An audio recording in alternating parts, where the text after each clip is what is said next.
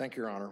Uh, May it please the court, uh, counsel, uh, my name is Chris Angel, and it's my privilege to be here this morning on behalf of the appellant, State Farm Mutual Automobile Insurance Company.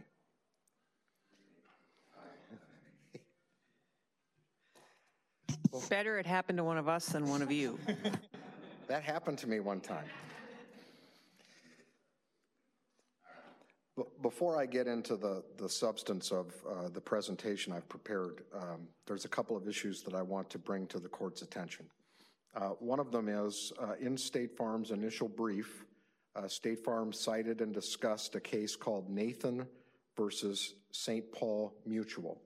And in preparing for the oral argument today, I noticed that the brief contained an error with respect to the citation to the Northwest Reporter. Uh, the citation should have been 68 NW 2D 385, and instead I had uh, put in the brief 68 NW uh, 385. So I apologize for the error. Thank you. Uh, second, the court may be curious as to uh, how and why uh, a case that arises out of a motor vehicle accident in which Ms. Rodriguez was driving a school bus in the course of her employment ended up resulting in a no-fault uh, coverage dispute with her personal automobile insurer. And in fact, State Farm's policy contains an exclusion for, for no-fault coverage for bodily injury that results from an accident in which Ms. Rodriguez was occupying or driving a vehicle furnished by her employer. Now, before Mr. Barber uh, jumps out of his seat, uh, for whatever reason in this case, State Farm chose not to uh, raise that exclusion in connection with Ms. Rodriguez's claim. Uh, so State Farm concedes that exclusion is not at play today, it's not at issue, and it's been waived for the purpose of this appeal and only this appeal. Uh, but by way of explanation as to how and why a case with this facts uh, ended up resulting in a dispute like this, I'm offering that by way of explanation. Are, are those typical provisions in no-fault policies? I can only speak as to State Farm's policy. It's a standard provision in, in State Farm's policy. I would anticipate that other insurers have such a provision, and the only reason I say that is because there is a section of the No Fault Act, 65B.47 subdivision 2, that specifically says that when an employee is injured uh, while occupying or driving a vehicle in the course and scope of their employment and the vehicle was furnished by their employer, it's the employer's no fault insurer that's responsible for paying benefits. So I expect that there probably is uh, similar provisions in other policies.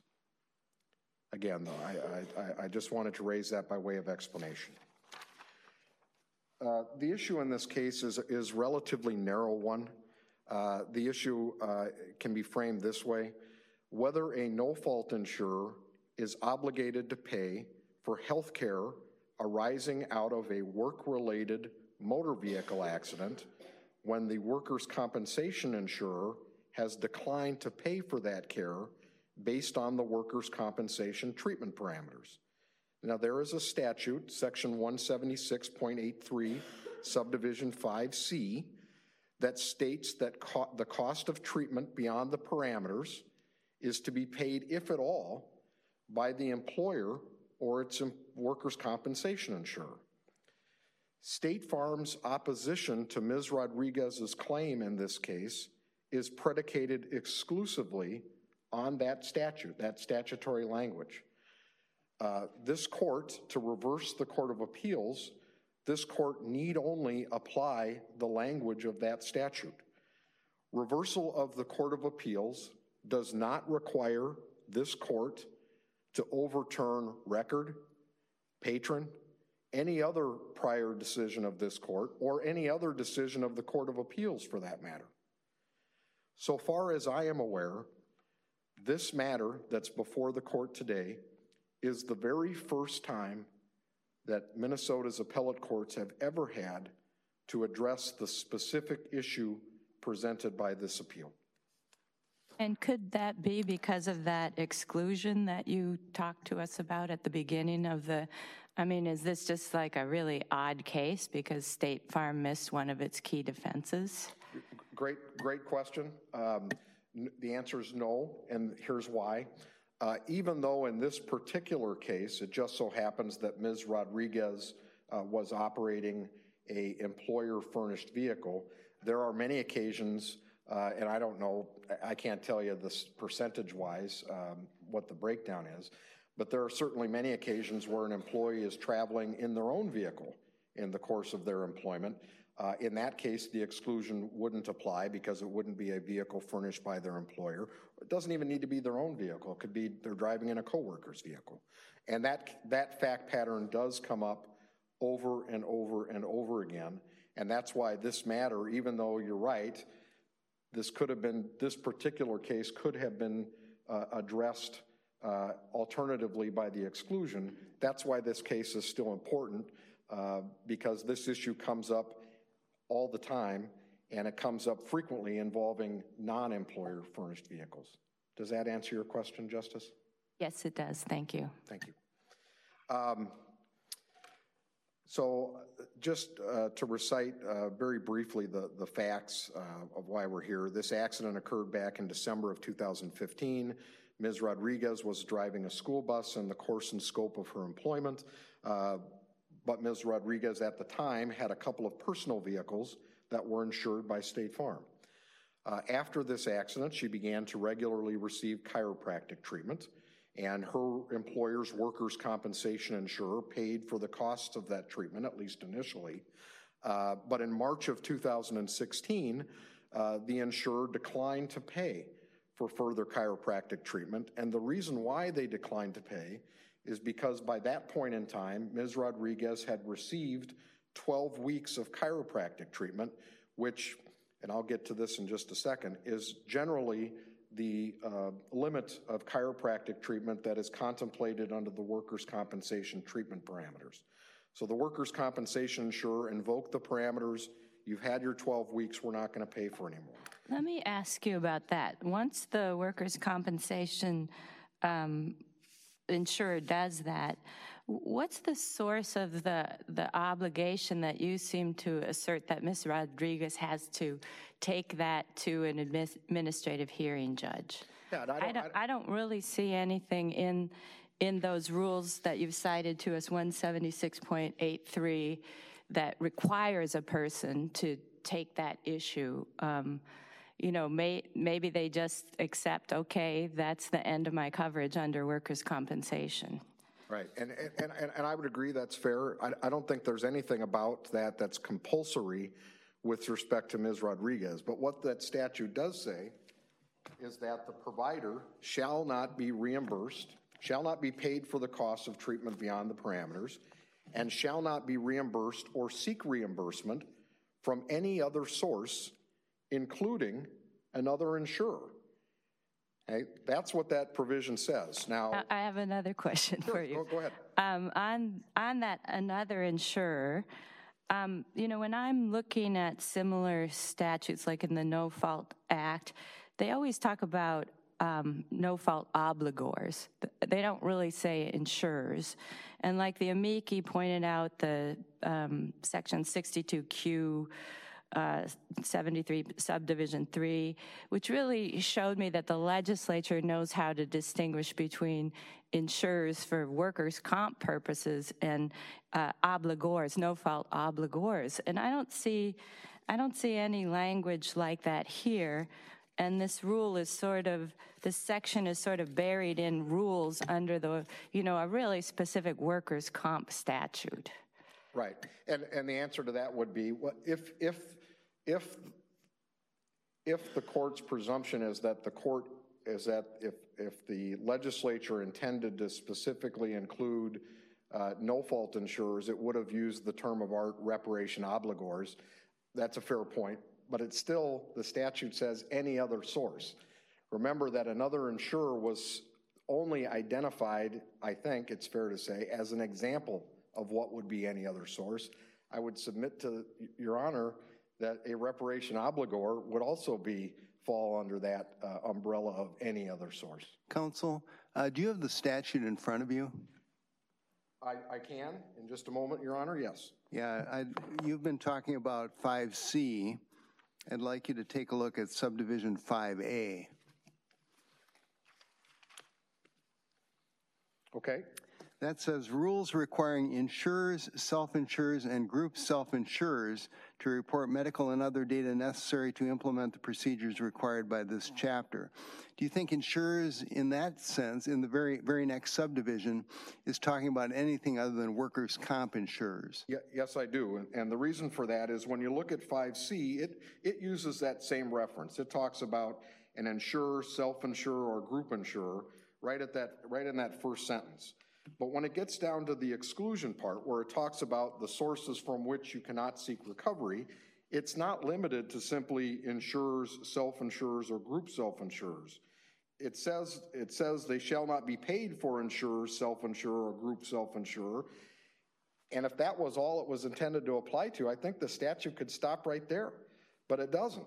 It continues on and says, and the provider shall not be reimbursed or attempt to collect reimbursement for the procedure, service, or I, cost. I any understand your source. point on any other source, but I'm just focusing purely on the word insurer.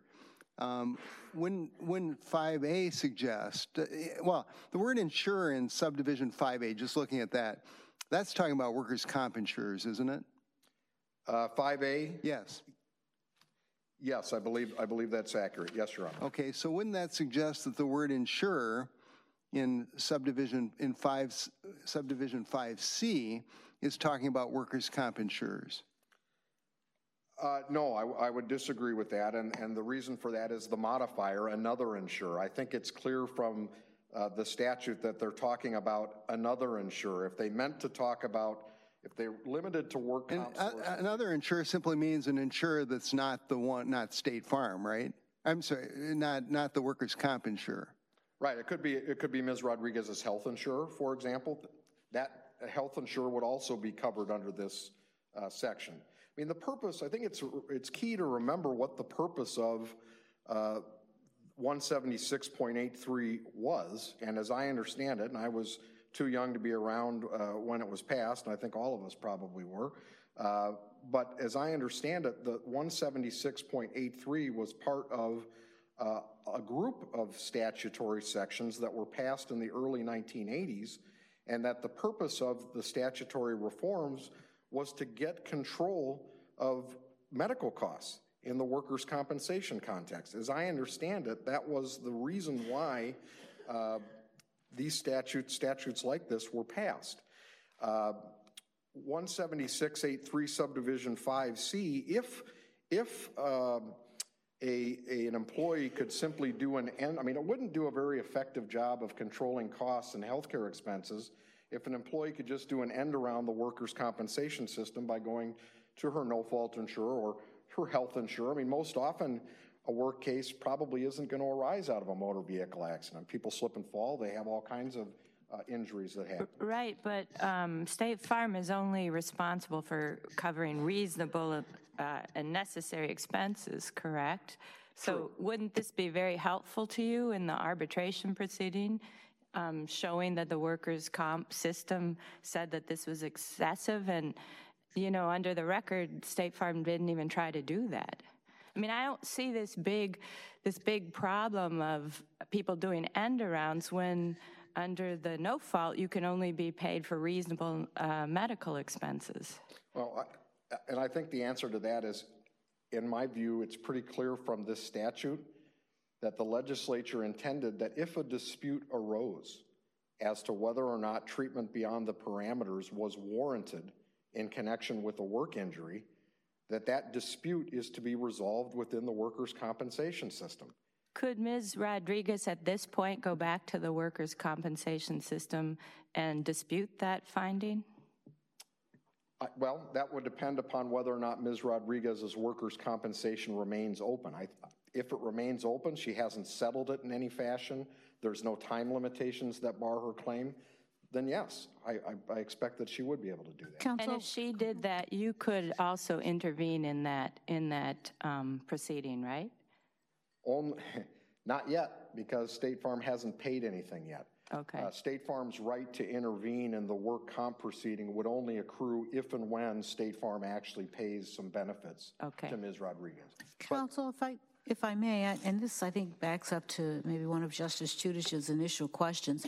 What, if anything, though, required, is there anything in the statute, in 176.83 or any, any part of that, that requires the employee to, and I'm just going to use the word exhaust, to exhaust her, um, her remedies by, and again, I'm referring now to, by going to that workers' compensation judge to contest or to challenge uh, the, the treatment parameters. No, I don't, I don't think there's anything that can make, that can make Ms. Rodriguez challenge the workers' compensation determination in the workers' compensation system. And so what's your best argument for why we should require that of an individual in these And, circumstances? and that, and that, and just to be clear, that's not what I'm suggesting. I'm not suggesting that there's anything about 176.83 that requires Ms. Rodriguez to do anything.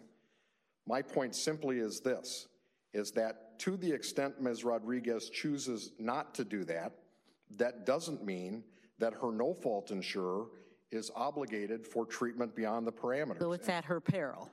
Right, that, that's, that's exactly right. Okay, okay. Sorry, was there, was there another question? I don't want to miss any.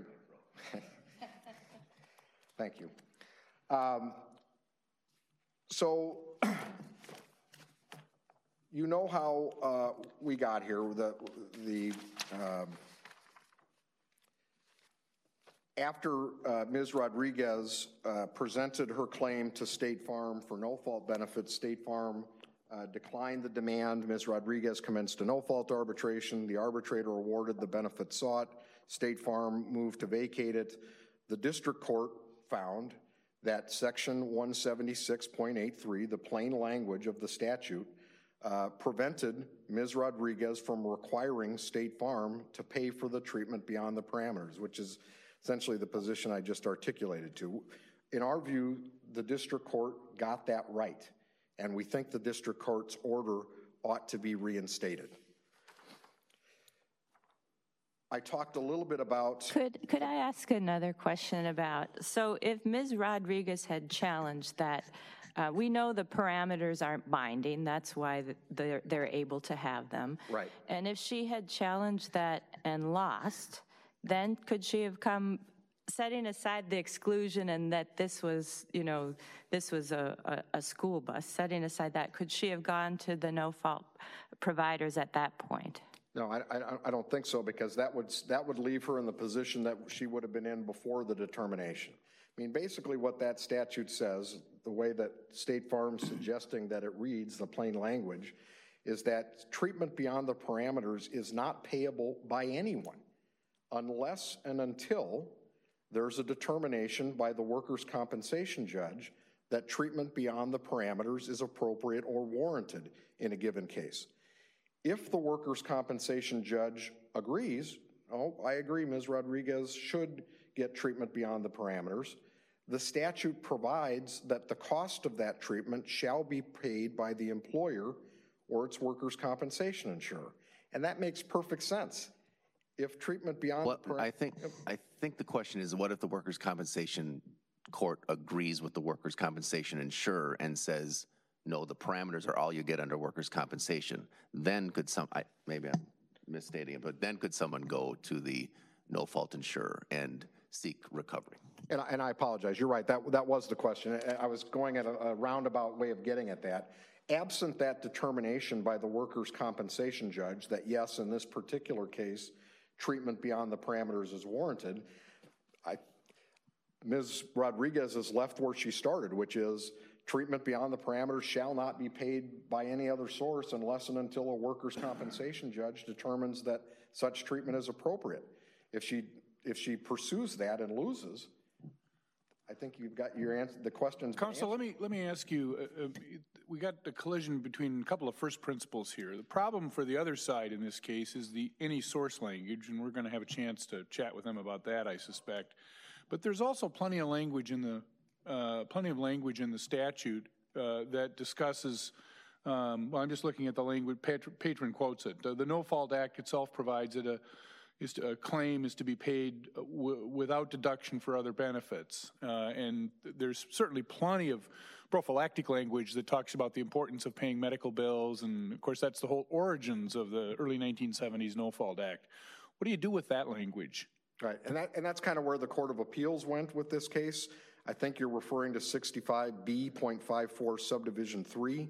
Um, That's, that subdivision, uh, it's State Farm's position that that subdivision does not conflict with 176.83 subdivision 5C. I know the Court of Appeals found that it did, and I know that there's at least one Court of Appeals decision, the Kleinfelter decision, that has basically held anytime no fault, uh, any, anytime workers' compensation denies healthcare expenses, regardless of what the reason is, no fault needs to step in and pay, presuming it arises out of a motor vehicle accident.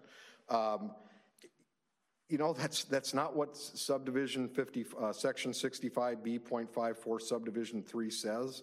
I mean, that subdivision is titled Payment of Benefits Subject to Coordination. And it talks about uh, pay, uh, claims for benefits subject to coordination shall be paid by no fault without deduction for benefits payable by the workers' compensation if workers' compensation has not yet been paid. The reason I'm bringing that up is because then I think you need to decide, well, okay, what benefits are subject to coordination? And I think for that issue, you need to look to 65B.61, which is the section of the No Fault Act that specifically addresses coordination between the no fault system and the workers' compensation system. And if you look at that statute, it's broken down into three subdivisions. Subdivision 3 of 65B.61 generally precludes coordination between the no fault system and the workers' compensation system. It generally precludes it. How do you square that argument with record? You know, rec- record, I don't think I can because record has, I, I know what language you're talking about. Record talks about that 65B.54 subdivision 3 applies to all basic economic loss benefits, and that includes medical expenses. And I agree that's a problem. Uh, I respectfully submit that record probably overstepped in that instance because, again, the statute itself doesn't talk about. Would we need to overrule record to, to find for your client in this case? No, you, you wouldn't need to do that. And again, the reason for that is because this is a very narrow issue.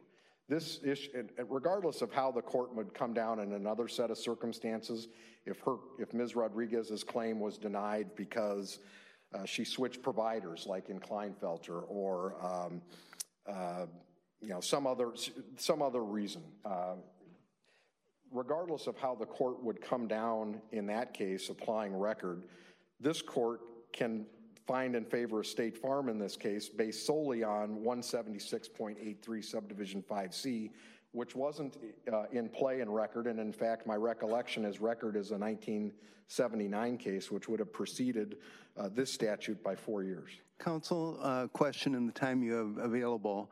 5C is a command to the provider. It says, provider, you can't be reimbursed or seek reimbursement. Right. So let's say somebody comes in um, for chiropractic treatment that has been already denied by a comp insurer. Is the provider obligated to not to provide the treatment then, or is it obligated to provide it free? What is the provider to do in the face of 5C? And that, that is a great question. Um, at the end of the day, you're right. Um, if you take this to its logo, logical conclusion, uh, where does that leave somebody that really, really wants chiropractic expense or chiropractic treatment, really thinks she needs it, doesn't get the results she wants in work comp, or else she doesn't pursue um, a determination in work comp? You're right. It puts providers in a, uh, a position of where they Doesn't either it put the- provide the treatment at their peril. Doesn't it put the injured person in a terrible position too? If, if she's still feeling pain, she goes to any provider and they say, nope, no, no payment, no free care. Right, because we, ca- because we can't recover for it, so we're not going to provide it to you. You're, you're right. At the the- end of the day, that would be, a that would be a result. Could the injured party just agree to pay for it? I mean, they- out of their they own, could. out of their own pocket? Well, no, no, it says the provider can't even accept the money from the, um, from the employee. Yeah, they can't, they can't attempt to collect reimbursement, but I suppose if the employee says, look, I know what the statute says, but I, I'm really hurting and I want to pay you for it. No, it says shall not, the provider shall not be reimbursed. Isn't isn't it illegal for a provider to accept a payment from an employee If, uh, if it's beyond the treatment parameters, isn't that the way you're interpreting the statute? Well, I- I- what, I- the way I'm interpreting the statute is that treatment beyond the parameters is not payable by anyone other than a workers' compensation insurer or the employer. But you're, you're right. Right. So I, I'm right. The employee can't say, I've got cash money here, please treat me. No, The I- the provider has to say no. That, that's a little bit beyond, uh, that, uh, fair question, uh, completely fair question. That's based on your position that, that any other source means any other source. Yeah, what I, and where I disagree potentially, and or where I say I'm not ready to agree, is that an employee can't offer, look, I'm offering to pay you, I understand the statute says you can't get reimbursed from anybody. Says providers shall not be reimbursed. Yeah, but I don't, I- I don't know that that would make it illegal if an employee said, look, I'm really hurting here and I want to pay you for it, and the pro- chiropractor said, all right, I accept. I don't know that that rises to, maybe it does, maybe it doesn't. I'm just telling you, I don't know the answer to that question. Thank you, counsel. You have 10 minutes for rebuttal. All right, thank you, Your Honor. Mr. Barber.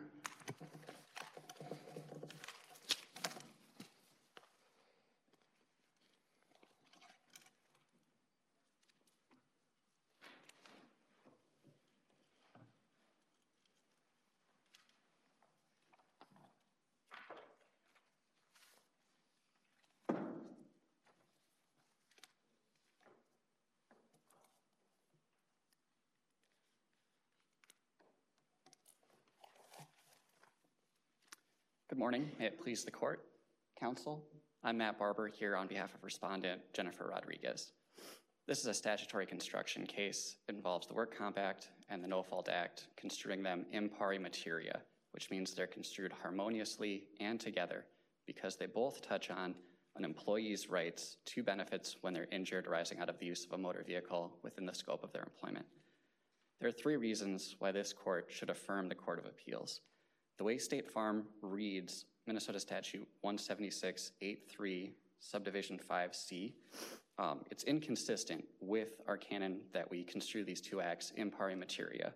Um, it does violence to three parts of the No Fault Act. The way this court has interpreted those provisions of the No Fault Act, um, and it leads to bad law, like Justice Lillehaug was just pointing at. Any other source, if it means really any other source, then an injured person can't pay cash for treatment. So what does any, uh, what does any other source means if it doesn't mean any other source? Right, that goes to the second argument. There's no legislative intent when you look at the plain Do we look at legislative intent to, when the plain language says any other source? Right, so the plain language, you have to read it in context. We read statutes in context. So 176.83, when it was enacted in 1983, was just subparagraph D. And back then, it said, if it is determined by the commissioner. So the commissioner is the commissioner of labor and industry. It's not the commerce commissioner. That's an indicator that this applies only to work comp. The determination that the commissioner makes is an excessiveness determination. Excessiveness is unique to comp. It has nothing to do with no fault. The No Fault Act does not have an excessiveness requirement. Then we go to what is excessiveness? Excessiveness is measured by work comp standards. Again, work comp, nothing to do with no fault. So uh, any other source, are you saying it means any other source bracket for workers' compensation payments? Correct. Any other source under the Work Comp Act. So a workers' compensation insurer, the employer, a group insurer, uh, the list. Yeah, it in- includes uh, any government programs. I guess there are some government programs of workers' compensation, maybe the Railroad Act and so on. Is Correct, Your Honor. Yeah. Hmm. And then, in addition, uh, the plain language provides that these standards are established by the work comp rules. So again, work comp, not no fault.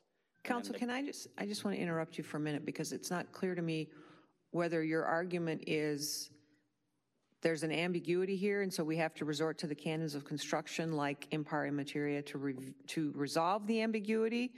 But now you just said plain language. So I guess I'm asking you to pick a horse here. Right, Your Honor. Uh, The record case provides that these two acts are in pari materia. So that's just how this court has decided we interpret these two acts together.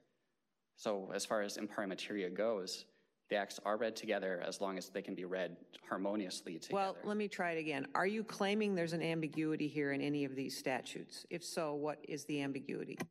There is no ambiguity when they're read harmoniously. Yeah, but I think the problem is you invoke in pari materia only if there's an ambiguity. And so does the record case essentially assume there's an ambigu- can be an ambiguity? I don't recall that from the record case, but if record says there's an ambiguity and that's how you got to in pari materia, that's our argument. We're Anyway, you're relying on our law. correct, Your Honor. All right. It could be that uh, we now interpret in pari materia differently than the court did previously. I mean, we've, I think we've tightened up when we look at it. It, could be, but the, the Cal Giusti case, I think, explains how in pari materia works, and that is you look at these two acts that they touch on the same subject, and then as long as, I guess, if there are different um, provisions in one act, they're read into the other act as long as they don't conflict with the other act's purpose.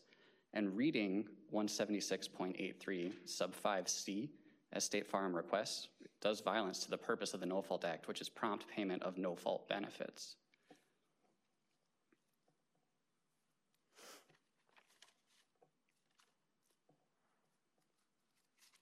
So, relying back to record, this court has looked at these three provisions. Does it matter that record pre- predates uh, the adoption of the relevant language here by four years, as counsel suggests? It does not, Your Honor, because this court in 1993 in Patron essentially reaffirms record. In addition, the three provisions of the No Fault Act that this court relies on in record haven't been materially changed since record. Um, Kleinfelter does mention that record was drawn back a little bit by the legislature not to allow stacking of work comp and no fault benefits, but Kleinfelter explains in the footnote the general interpretation of these three sections of the No Fault Act is still good law. And this is a no fault claim, so it's governed by the No Fault Act. And under Minnesota statute uh, 65B.61 sub 1, it explains the priority. It explains that work comp is primary, and record explains primary does not mean exclusive, especially when work comp benefits are often contested, is what record provides. When there's a contest of work comp benefits, no fault steps in and pays. That's 65B.54 subdivision 3. And then uh, work comp can seek reimbursement. It has to pay the benefit, but then it seeks reimbursement in the work comp action.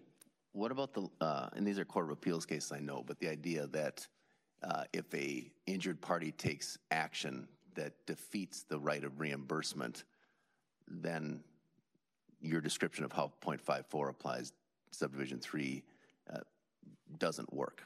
Right, I believe that's the Utterman case. That's There's a couple of cases, yeah. Right. And those ones are all where the injured person settles the work comp claim before they initiate their no fault claim. Um, in record, or I think it's Raymond, the injured person started their work comp claim. There was a contest. Then they sought their, uh, their no fault benefits. They settled their no fault claim, and then they, uh, I believe they settled, the, or they had to arbitrate their no fault claim. They settled the work comp claim before, while arbitration was going on. And there wasn't a problem there with uh, violating the no fault insurer's ability to re- recover. So, what the procedure is supposed to be is there's notice about the work comp claim to the no fault insurer, and then the no fault can pay the no fault claim and then seek reimbursement by intervening in the work comp claim. Only when the injured person violates the no fault insurer's ability to seek reimbursement is there a problem. So did that happen here when Ms. Rodriguez didn't challenge the work comps uh, insurer's decision not to go beyond treatment parameters?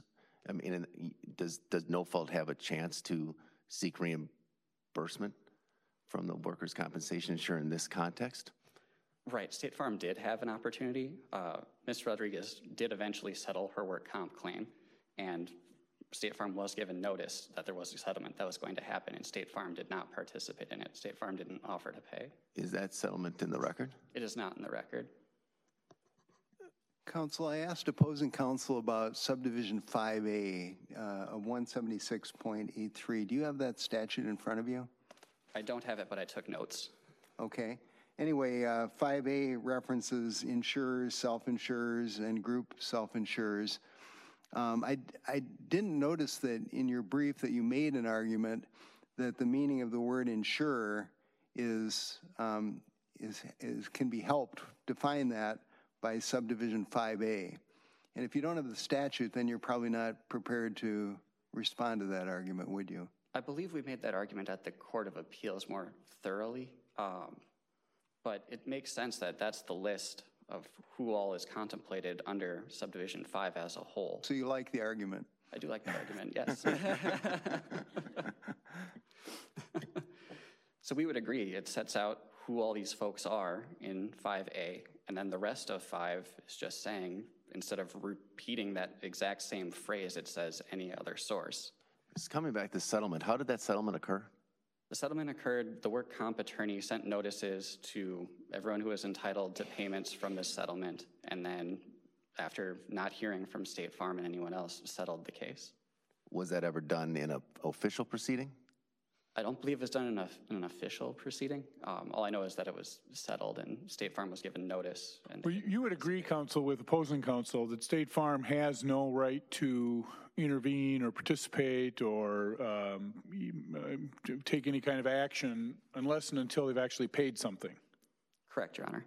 And so by the time that's going, to, by the time that happens, so the case is settled, uh, case is closed, um, even if State Farm were to pay something at that point, what happens to its right of reimbursement at that point? I just want to make sure I'm tracking the question, Your Honor. What, what I'm, what I'm asking is, what about the timing here? So let's assume, independent of litigating this in the, in the Minnesota Supreme Court, but let's assume that the workers' comp action is settled. Then let's assume either there's some proceeding or uh, the wisdom and brilliance of your argument persuades State Farm that they should pay. They now do pay, uh, but because it has been settled, has their right of reimbursement been defeated?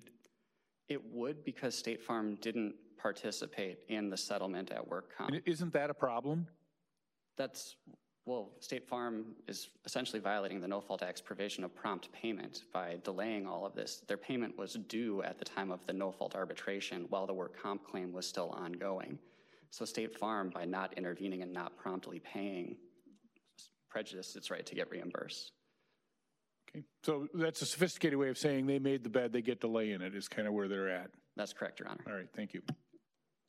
And that also means that Ms. Rodriguez then can double recovery, get double recovery? Only because State Farm sat on its rights. But she can. She can, yes. That's the effect of State Farm not going through with the proper procedures here and not asserting its rights. Counsel, what's your argument as to what 5C is about? Is it a uh, command of the provider? Does it make illegal, uh, a no-fault insurer or any other source paying?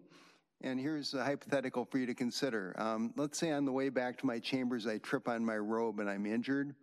So it's presumably covered by workers' comp.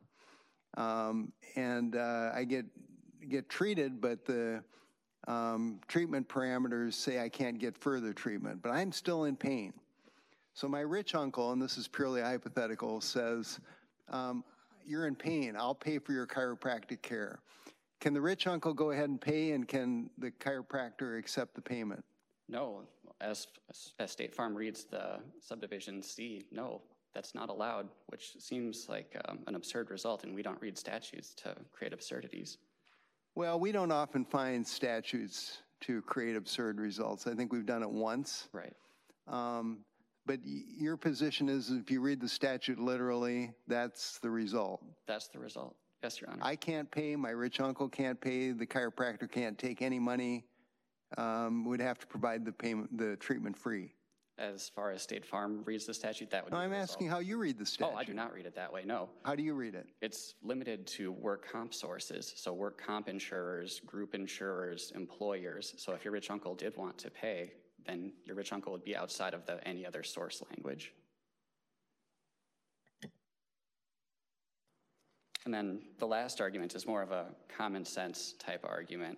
This is a no fault claim. If the legislature wanted to add an excessive type test to no fault or to adopt treatment parameters for no fault acts, it would have amended the no fault act to do so.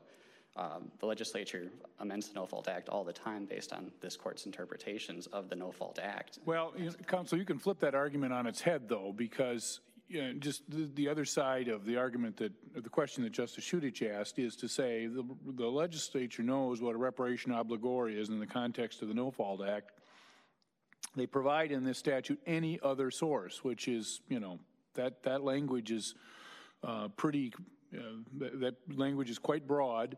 They could have included language that said, accepting, of course, reparation obligors under Chapter 65B.49, and they didn't say that. Um, so, I mean, I think one of the problems here is both sides make arguments that, you know, probably have some merit about what the legislature did or didn't do. And what do we do with that? Right, so read in context, 176.83, uh, sub 5C, once you look at, this only applies to payors, it only applies to excessive determinations, it only applies to payors of work comp benefits, um, it only applies to excessiveness, it only applies to the treatment parameters established by work comp, and the treatment parameters themselves say they only apply to work comp. Then, once it's read in context, there's not a problem there because this any other source is only another work comp source. It's not a no fault source once it's read in context. Counsel, State Farm says in its brief, um, you know, that you don't attempt to defend the Court of Appeals reasoning on the general and the specific, and it asserts it's because it's not defensible. It, it you you didn't mention that in your brief. Uh, do you think that's a correct analysis, or do you think it's just unnecessary given what you've just said about the narrowness of 176.83? I believed it was because of the narrowness of 176.83. Um, but the Court of Appeals, if it decided there was a conflict, that is the right analysis, the specific versus general analysis. So uh, I get it now. So you're saying there's no conflict because this is just this is just limited to work comp. But if we decide mm, this this um, any other source is broad enough to apply to other reparation obligors, um, then we would we could look at that Court of Appeals analysis. That's correct, Your Honor. Yes.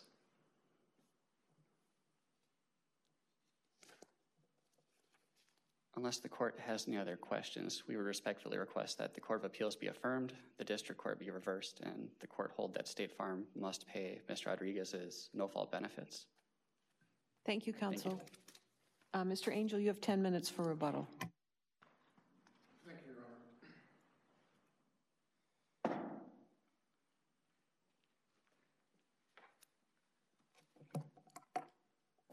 Your Honor. Your um, your Honors, I, I, I disagree that um, this court needs to uh, overturn, disregard, reverse, whatever word you want to use, any of its prior decisions to affirm or to reverse, rather, the Court of Appeals in this case. Well, I pushed opposing counsel on the record thing, and he says, "Well, uh, forget record, look to patron." What do you, what do you, how do you respond to that? Yeah, and I, I don't read patron as reaffirming uh, Raymond. Raymond contains the language that Justice uh, Thissen mentioned uh, that extends 65B.54 subdivision 3 to all basic economic loss benefits provided for by the No Fault Act. I might be missing it, but I don't recall seeing that same sort of language in the patron case. Patron, of course, involved a claim for income loss benefits. One of the, one of the interesting things about the patron case is it contains a quote that has been, um, in my humble view, uh, kind of misconstrued in, in these cases. Patron talked about uh, work comp can hardly be uh, primary if it's not payable at all. Well, the reason why the court held that way in that case is because Ms.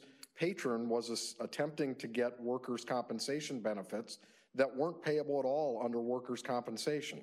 She had been involved in a non-related car accident uh, that resulted in her becoming totally disabled, and as a function of that, uh, she wasn't able to work anymore, and she tried to get uh, temporary disability benefits continued, and the, the court held no. The reason why you're not able to work anymore is because of the non-related car accident, and therefore any wage loss that you incurred, including the loss of the work benefits that you were getting before the accident is payable by no fault. Let, let me let me pursue Mr. Barber's argument a little bit here, um, and let me just go right to the first language, the first part of the language in subdivision C, where it says, if it is determined uh, by the payer that the level, frequency, et cetera, is excessive, unnecessary, inappropriate, according to the standards established by the rules, And presumably rules there refers to workers' compensation rules, um, because I'm not aware of any similar rules in the no-fault context.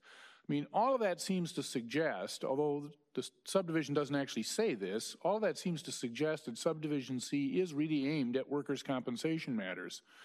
Um, do you agree with that analysis? If not, why not? Um, does that get us around the any other source problem? And if it doesn't get us, get us around that problem, why not? Yeah, I, I, I don't, About four questions there, but I'm sure you can figure it out. that's okay. Uh, The answer to your question, well, the answer to the first question is yes, it's referring to workers' compensation rules because there aren't, uh, there aren't rules uh, governing um, at least parameters in the sense that there are in workers' compensation governing the reasonableness and necessity of medical treatment in the no-fault context. So the reference in that first sentence certainly is to uh, workers' compensation rules.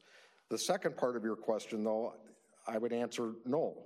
I don't think that that means because the first reference is to workers' compensation rules, that that means that the entire application of the statute is limited to workers' compensation sources. And of course, the reason for that is the inclusion of that language, any other source.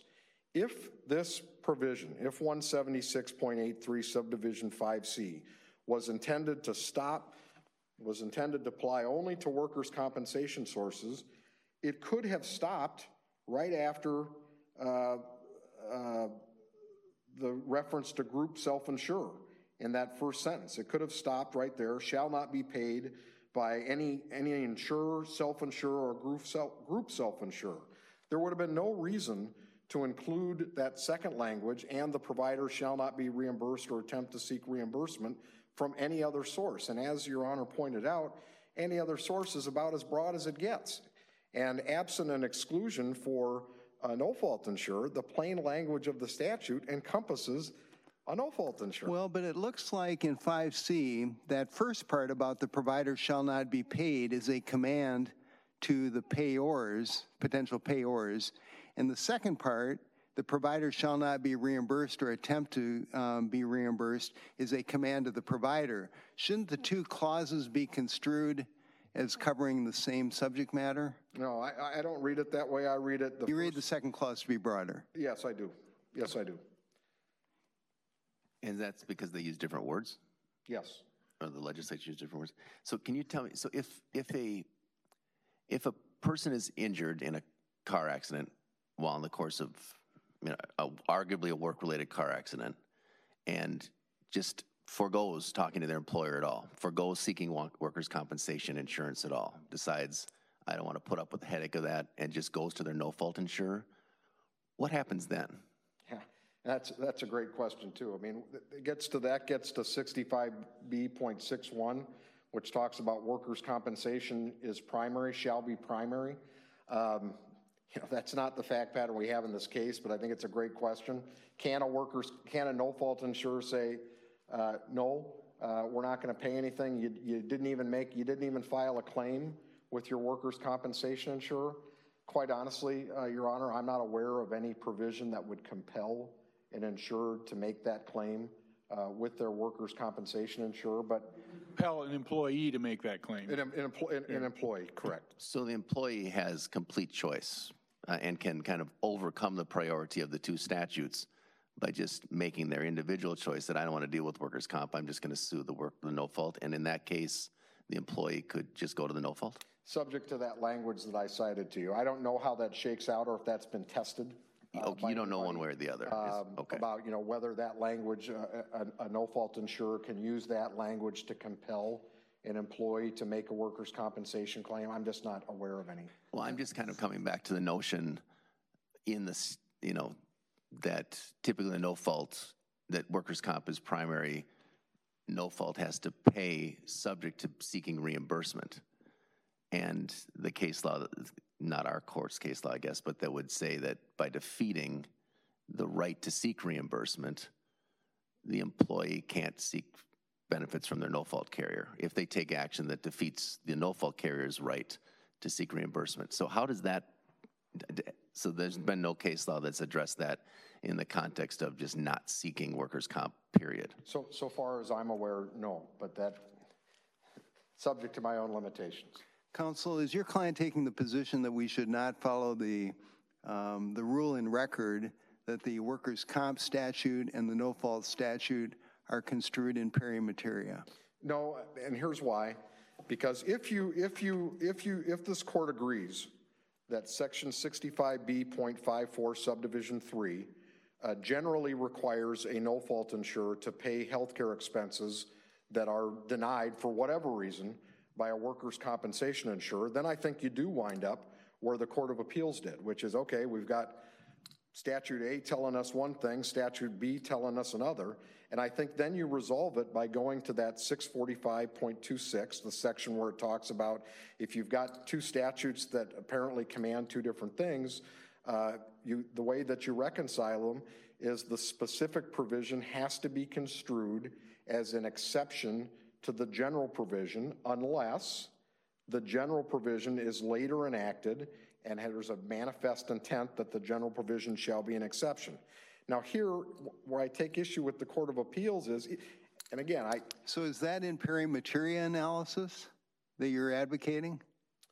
No, I, I no, I don't. I, no, I don't think it is because it, it, you know they they've identified that we can't we can't construe these in pari materia. We've got two statutes that we've tried as hard as we can to give effect to both, and we can't. I mean, that's I think your argument is that in the specific and general analysis, you'd you'd flip it. I mean, the specific really is here um, your position when yes, you get right Honor. down to it. Yes, Your Honor. And, and, and I know I only have a minute left, but I, I, I do want to speak to the settlement uh, issue. Um, and I'm certainly uh, not, not calling anyone um, a liar or anything like that. Um, I don't remember receiving any uh, notice of a settlement of the workers' compensation claim, but uh, it is important to note that even if uh, State Farm had received notice of, you know, hey, we're going to settle this claim, and if you want to get reimbursed, uh, you better act now. Uh, again, State Farm, at least at this point in time, hasn't paid anything. It doesn't have any right to reimburse. What about the argument that that's a choice that State Farm made, and um, too bad, so sad? Yeah, I mean that you know that would be the issue. I don't, I, you know, can they compel? Uh, you know, basically that would be compelling State Farm to give up the ghost on your argument in front of the appellate courts and and pay it now and we, do that in the context of, of um, underinsured motorist kinds of settlements and Schmidt versus Clothier and some of those kinds of things. Um, why, why wouldn't it be fair to have State Farm in that context here? Yeah, and I, I just to be clear, I don't know that the defeat of the right of reimbursement in all circumstances um, uh, renders uh, no fault not payable. I mean, the Raymond case in the Court of Appeals, the the no-fault carrier in that case was obligated to pay no-fault benefits. By that time, it was too late to seek reimbursement. At least in Raymond, the court held, you know, too bad. Uh, the fact that you don't have a right to reimbursement isn't dispositive. And, and, again, I'm not suggesting that the fact that State Farm has been left without a remedy here to seek reimbursement is how you should decide this case. I'm simply mentioning that it, by interpreting the statutes the way that it did, that's the position that State Farm has put in. Justice Chutich has a question. Oh, I'm sorry. Thank you, Chief. Um, in, in the rules, um, Rodriguez cites a couple rules um, about um, the workers' comp treatment standards, um, in particular 5221.0400 and 5221.6021 subpart 1, where they basically say that these rules have a narrow scope. They apply to all entities responsible for payment and administration of medical claims under the Work Comp Act. And this and that second one that I cited said they're not intended, the rules are not intended to expand or restrict a provider's scope of practice under any other statute. Doesn't that doesn't that sort of confirm that this subdivision C is really limited to the Workers' Comp Act? No, I, I, I don't think that it is. And, and again, if, if our argument was based on the rules, well, we wouldn't be here because you're right. The rules indicate that they're limited to workers' compensation. Our argument isn't that because this is a no fault claim, uh, she's somehow, but it's also a work comp claim that she's somehow limited to these rules. The argument is, is that you've got a statute that says when there has been treatment beyond the rules, the cost of that treatment shall be paid only, if be paid at all, if at all, only by the employer or its workers' compensation insurer, and not by any other source, and that would include a no-fault insurer. Our argument is based on the statute. It's not based on the rules. Thank you, counsel. Thank you. Thanks to both counsel for the help that you provided to the court in this matter. This case is submitted. We'll issue an opinion in due course.